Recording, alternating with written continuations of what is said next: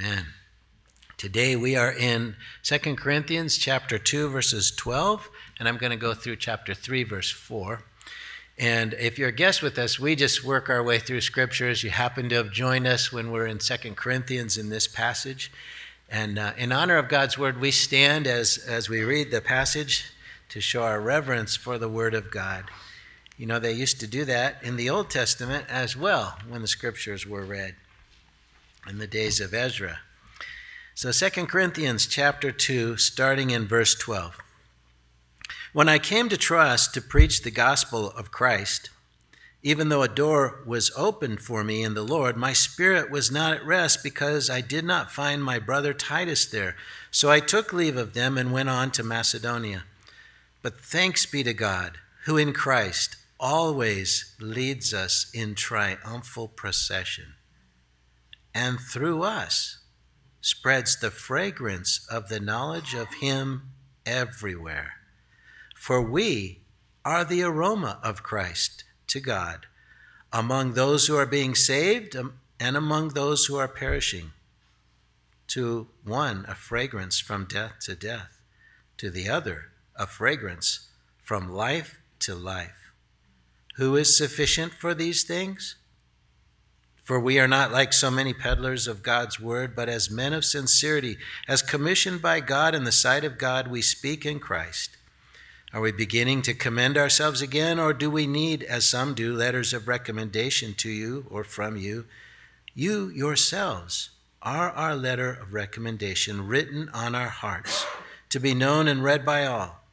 And you show that you are a letter from Christ, delivered by us, written not with ink, but with the Spirit of the living God, not on tablets of stone, but on tablets of human hearts. Such is the confidence that we have through Christ toward God.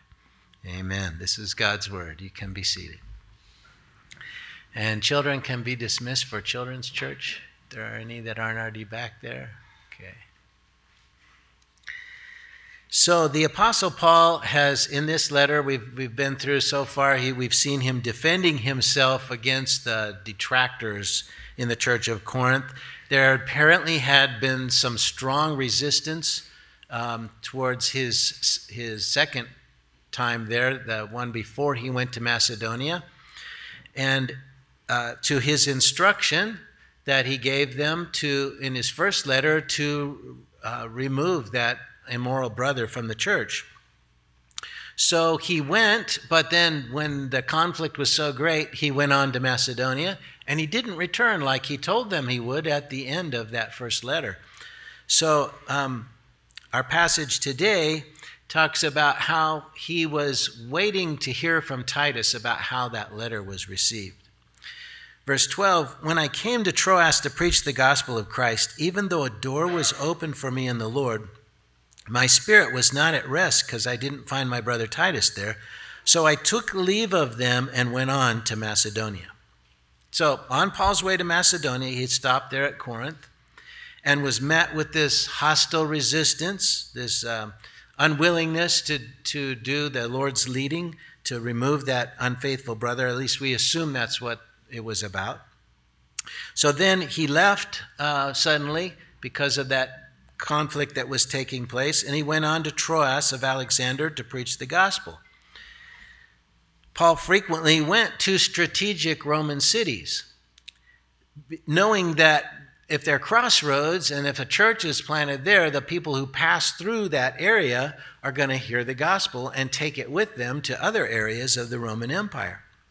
So he was, uh, the Holy Spirit was strategic in sending him to different cities.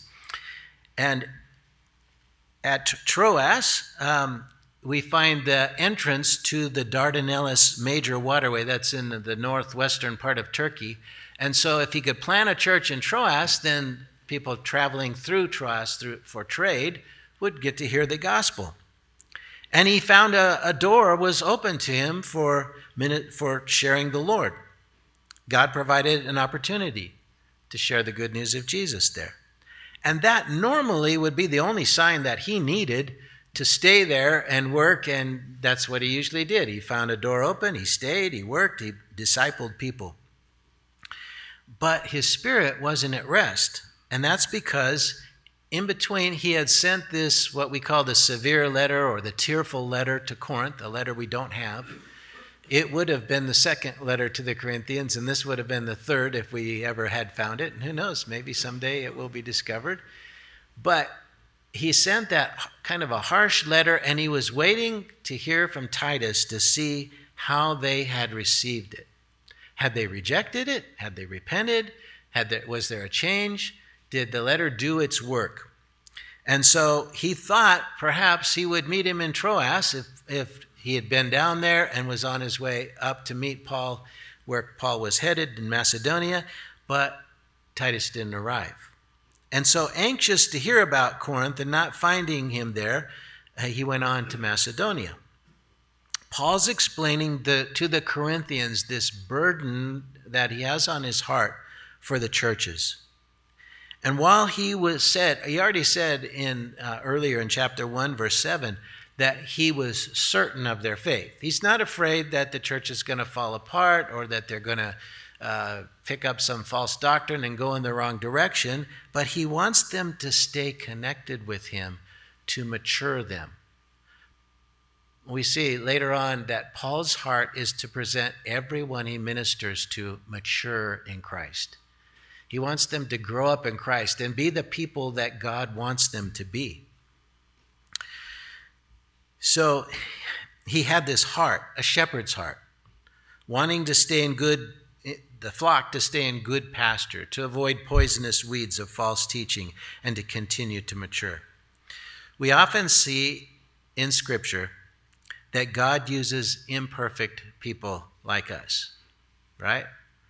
And in fact, in his other letter, he said, You see, your calling, brother, not many wise, not many, and he names all these qualities that the world would look for. And he says, Not many of those are chosen. And Paul exhorts us not to be anxious about anything, but to pray and to trust God. And he tells us to make the most of every opportunity. But the concern he had in his heart caused him to pass up this opportunity in Troas, hoping that he would find Titus and hear the good news. We are emotional beings, and we naturally care about those whom we love, and God understands. And yet sometimes we pass up opportunities he sends our way because of some anxiety about a situation that really isn't in our hands. Remember that God's hands are the best place to leave those whom we love. We can try and try and try. Paul could have stayed there and argued and argued, or he could have turned around and gone back and tried to work it out. But he knew that if he just left them with the word of God from that second letter that we don't have and trusted God, that they were going to receive it. And later on, we would find that uh, in, in 2 Corinthians, I think in chapter 7, Titus does finally catch up with Paul and gives him the good news. Verse 14 But thanks be to God, who in Christ always leads us in triumphal procession, and through us spreads the knowledge, the fragrance of the knowledge of Him everywhere. So, though Paul passed up this opportunity, he declared the wonder of Christ victoriously leading us and spreading the fragrance of the knowledge of Him everywhere we go. He may have left only a few seeds behind in Troas, but when we learn from Acts 20, verse 6, that he would be back there, and it appears that a church was planted in Troas. Paul likens our life in Christ to being led in a triumphal procession. Now, interpreters look at this two different ways. Some interpret this as being defeated captives. I can see that because we were once enemies of the cross, right? Before we came to Jesus, we were in our sin nature and enemies of the cross of Christ. But his love conquered us. Amen? Anybody out there been conquered by the love of Christ? I know I have. At the end of the procession, most of the captives were executed. Maybe a few were spared um, by the grace of the emperor. And that kind of fits with the theology of Scripture, except In Scripture, all who are captured by the love of Christ are granted grace. Amen? But I lean toward the interpretation that we are the victorious army that's following our commander. See, that's a whole different way to look at it. In that Roman procession, that the well, I'll, I'll, I'll read a quote from a, a, a professor about what it looked like, and you'll understand better. Jesus um, is our commander. And after all, the, the wording in verse 14 says it's a triumphal procession spreading the fragrance of Christ. Dr. Kenyon Curtin described a Roman triumphal procession like this. He writes After Julius Caesar returned from four great conquests, the Roman people organized what they called a Roman triumph. He had brilliantly conquered North Africa, Pontus, Egypt, and Gaul. So at dawn, the Roman senators all lined up in their togas, and following them there were musicians sounding the praises of the conquering Caesar. And behind them came the spoils that were captured, the wagons loaded with spoils of war. There's gold, silver, precious stones, ivory, spices, fine linens. And then came the animals, representative of those countries that they conquered. And next came the conquering army, carrying their commanders on their shoulders. And behind them came the banner of war, the flags of the kingdoms they had defeated as they march across the land. Then came a picture parade, which artists renditions of the battles that had taken place and the great victories won on the battlefield preserved this great day of triumph. And behind the picture parade came the prisoners of war who had been defeated in chains, snarling and cursing the Romans who conquered them. And then, towards the end, following that, the victorious Caesar in his chariot. And behind him was his own army. So, again, we can look at it two ways. We can look at it us as the snarling enemy that's captured and conquered. We get to the end of the procession and grace is given to us. Or we can look at it as we're the army following our great Lord of the battle. You know, in Joshua, Jesus said he was the commander of the hosts, the army of heaven. And they snaked their way among the seven hills of Rome until they came to the Forum and he was crowned with a Caesar was crowned with a laurel garland, and he was hailed as mighty Caesar. It, that was their day of triumph. So, is that how you see your life in Christ? Our mighty King Jesus has conquered his enemies through the cross. Our life through this fallen world is a victory parade. We wind through this world like Caesar would wind through the hills of Rome. And as we do, Jesus spreads through us the beautiful fragrance of the knowledge of Him. And when people know of Him, they either hate Him or they love Him. Verse 15 For we are the aroma of Christ to God among those who are being saved and among those who are perishing. To one, a fragrance from death to death, to the other, a fragrance of life to life. Who is sufficient for these things? So, what's the aroma of Christ? Well, I believe it's the fruit of the Spirit that people see in our lives. It's not just love, it's the unconditional love of Christ that we call agape love. It's the same language used for whole burnt offerings in the Greek translation of the Old Testament. A whole burnt offering was said to be a fragrant aroma to the Lord. So when we present ourselves as a living sacrifice and the fruits of the Spirit are exhibited through our lives, people have that wonderful fragrance of Christ. It's not just being happy, but it's that deep, abiding joy that we share Jesus' heart, knowing that God is good and that we're loved and that He will work all things together for good to those who love Him. It's a joy that's not dependent on favorable circumstances, but on who God is, on His nature. It's His joy, actually, in us. It's a peace that's not moved by the passing storms of life. You know, we could go through every fruit of the Spirit and tell how it's different from the way the world looks at each of those things of love, of joy, of peace, of patience. Our, our world, I said this morning in our Bible study, our world has redefined all these words, but we have to come back to Scripture and see the scriptural definition, the real truth of what that word represents. Jesus described the difference in John 14 27. He said, Peace I live with you, my peace I give to you. Not as the world gives, do I give to you.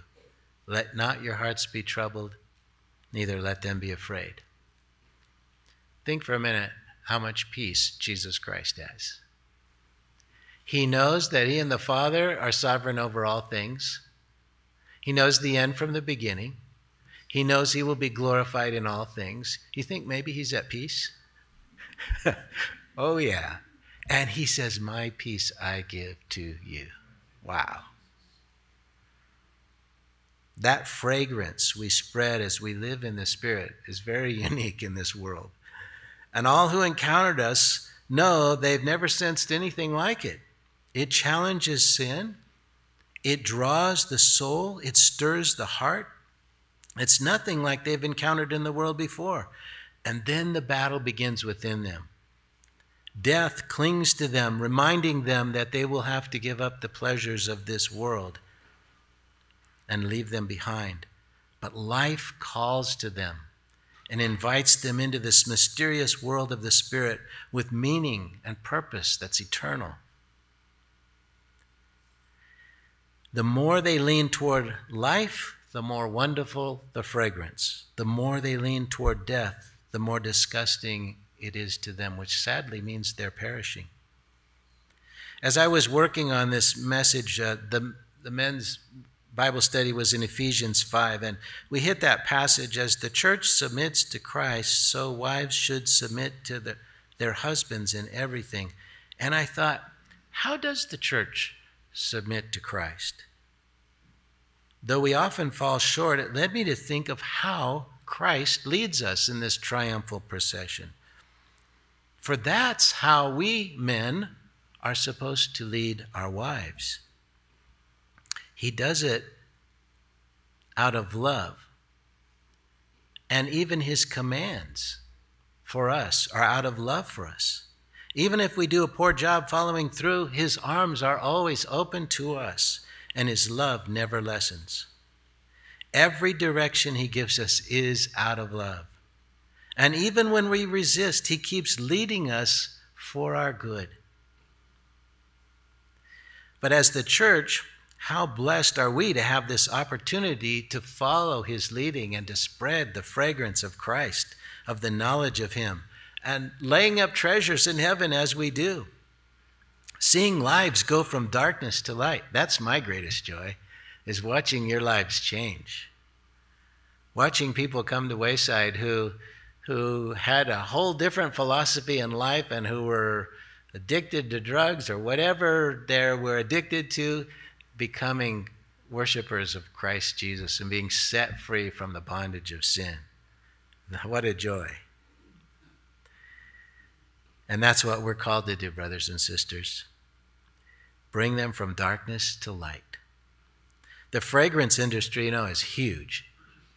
Multi billion dollar industry from perfumes to deodorizers to incense. And by the way, those uh, Paul may be alluding to the, that victory march of the Romans. They would have incense burning all up and down that victory march. Smell is a highly valued because it gives the impression, an impression in our minds for better or for worse. It conjures our imagination. It reminds us of events in our lives. While Paul's not talking about an actual fragrance, it's a perfect analogy to the presence of a worshipful believer that they carry with them when they're at peace with God and with man. The world desperately needs this fragrance. If more of us spread the fragrance of the knowledge of Christ, we'd find more people drawn to Christ. Amen? That, that, you know, people are just looking for something that's different from the world. Here in Sedona, so many people are searching. Uh, that's why I love being here. Some people say it's the front lines, and in a way it is, but on the other hand, it's an awesome opportunity because people come here searching for the truth.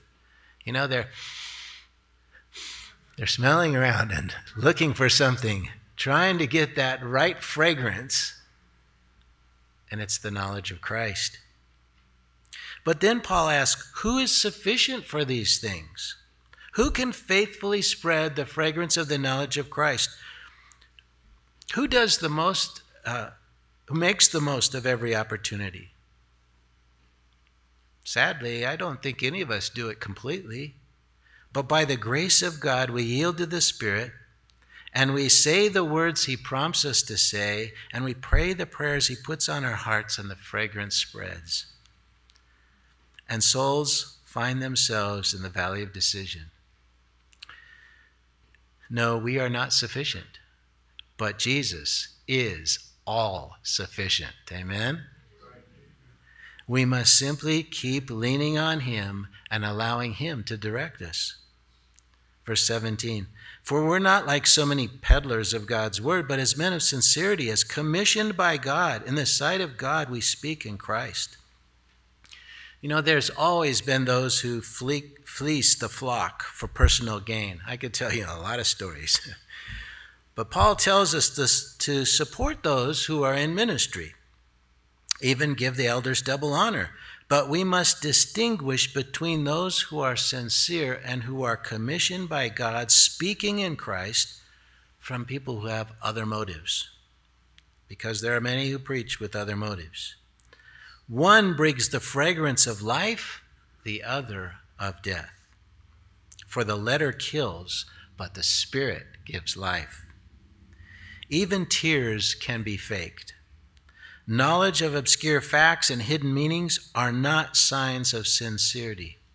God's servants give of themselves, and like Jesus, they come to serve and not be served.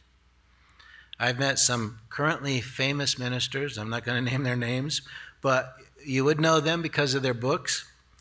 They are too egotistical to really give you their attention unless you're influential or donate to their cause. God's ministers do not care what you think of them or how important you are to the world. They're only there for you and how they might minister to you and encourage your life in Christ. They don't care about where you come from, your social status, what you look like, or anything else, but only that you are an eternal soul for whom Christ died. May God help us have this heart for all with whom we converse. And that's the beauty of the fragrance of the knowledge of Christ. In chapter 3, verse 1 and 2, are we beginning to commend ourselves again, or do we need, as some do, letters of recommendation to you or from you? You yourselves are a letter of recommendation written in our hearts to be known and read by all. Today, most churches, most people in churches recognize that it's not the degrees earned that truly commend the minister, but rather the degree of concern for the lives of others and the willingness to sacrifice for them. Because Paul had faced such opposition, he asked a rhetorical question Does he need to reintroduce himself? This isn't about boasting, it's about pointing out who God has called to him, called him to be. It's an introduction in which he entrusted himself to them. It was a common social activity actually at that time. After all the time he was with them, he spent a, over at least a year and a half, if not more, with them. The very one who introduced them to Christ, did they need a new letter of introduction? Or did he need a letter from some of the Corinthian church to the rest of the Corinthian church? Paul remembered how God worked through him to bless their lives. He had they forgotten?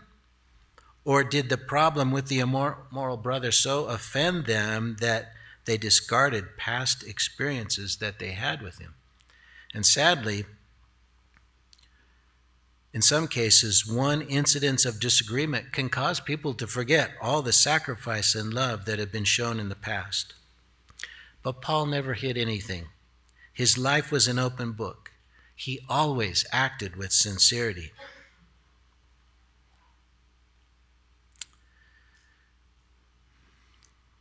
His ministry to them came with signs and with wonders, and their very salvation was the only letter that was needed. Their transformation of their lives was his letter of recommendation, proof of his apostleship. False teachers don't produce that kind of good fruit.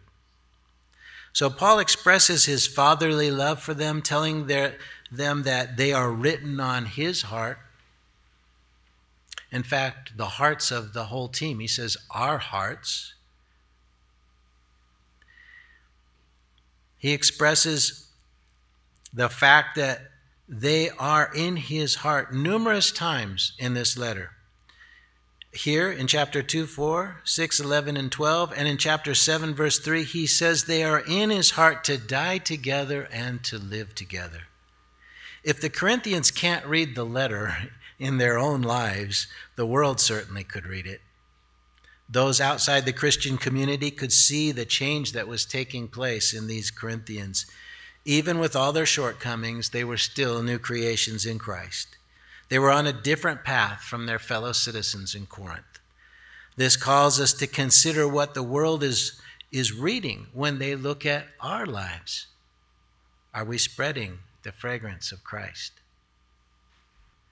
Verse 3 And you show that you are a letter from Christ, delivered by us, written not with ink, but with the Spirit of the living God, not on tablets of stone, but on tablets of human hearts.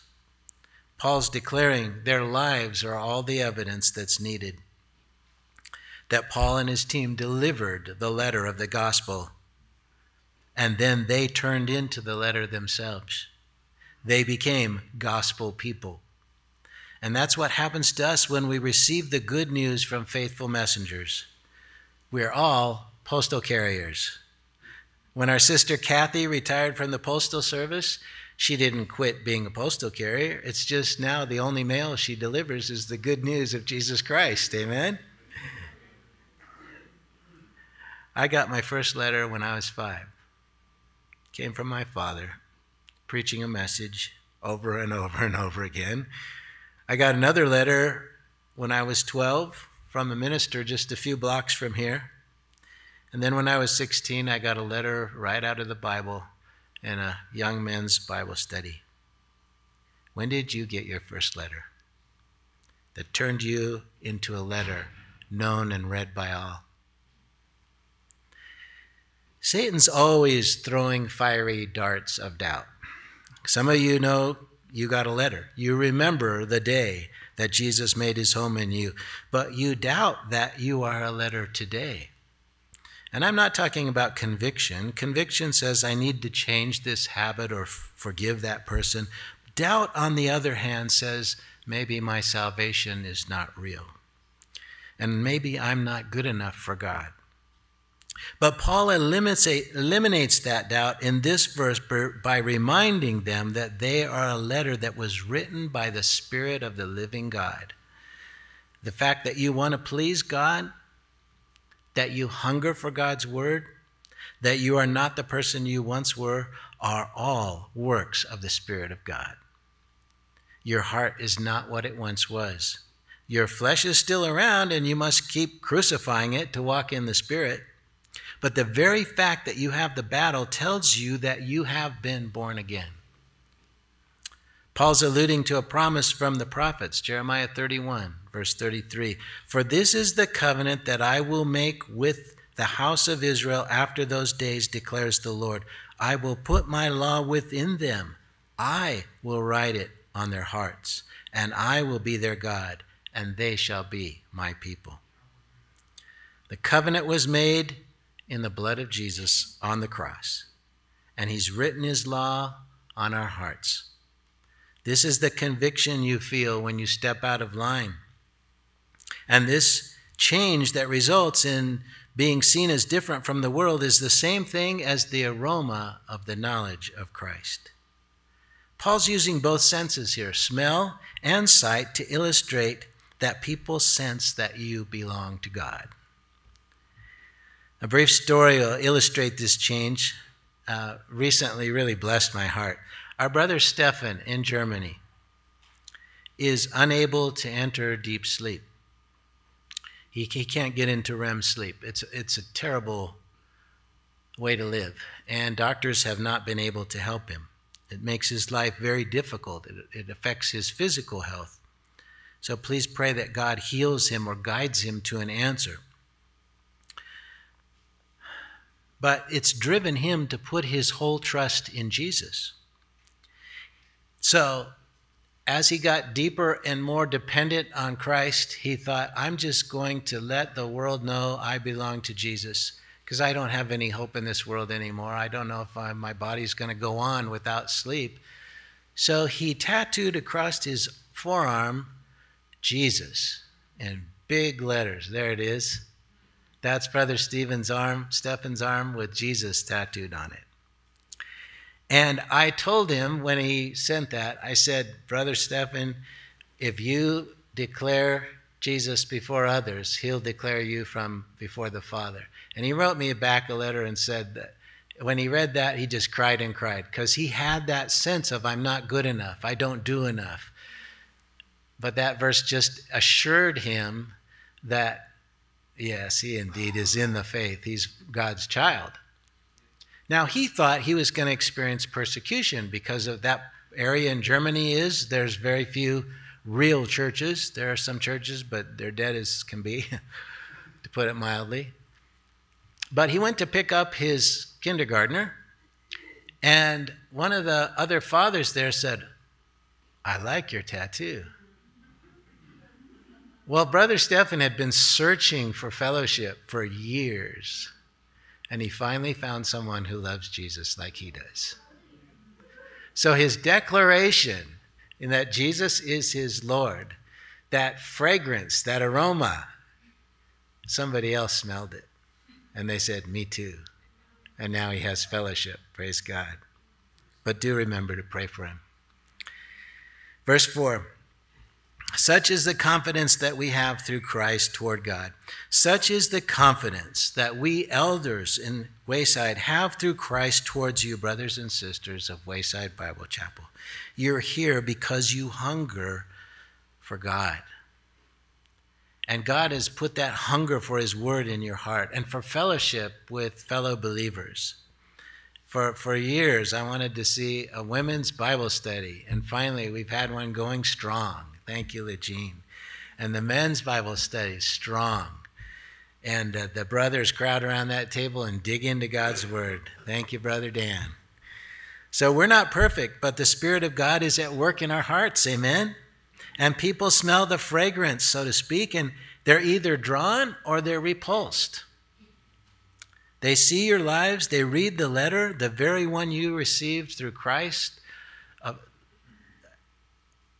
from Christ through us, or maybe from another servant of God, he is the hope of glory. And you, brothers and sisters, are written on our hearts to die together and to live together in Christ. Amen. Jill, would you lead us in a closing song?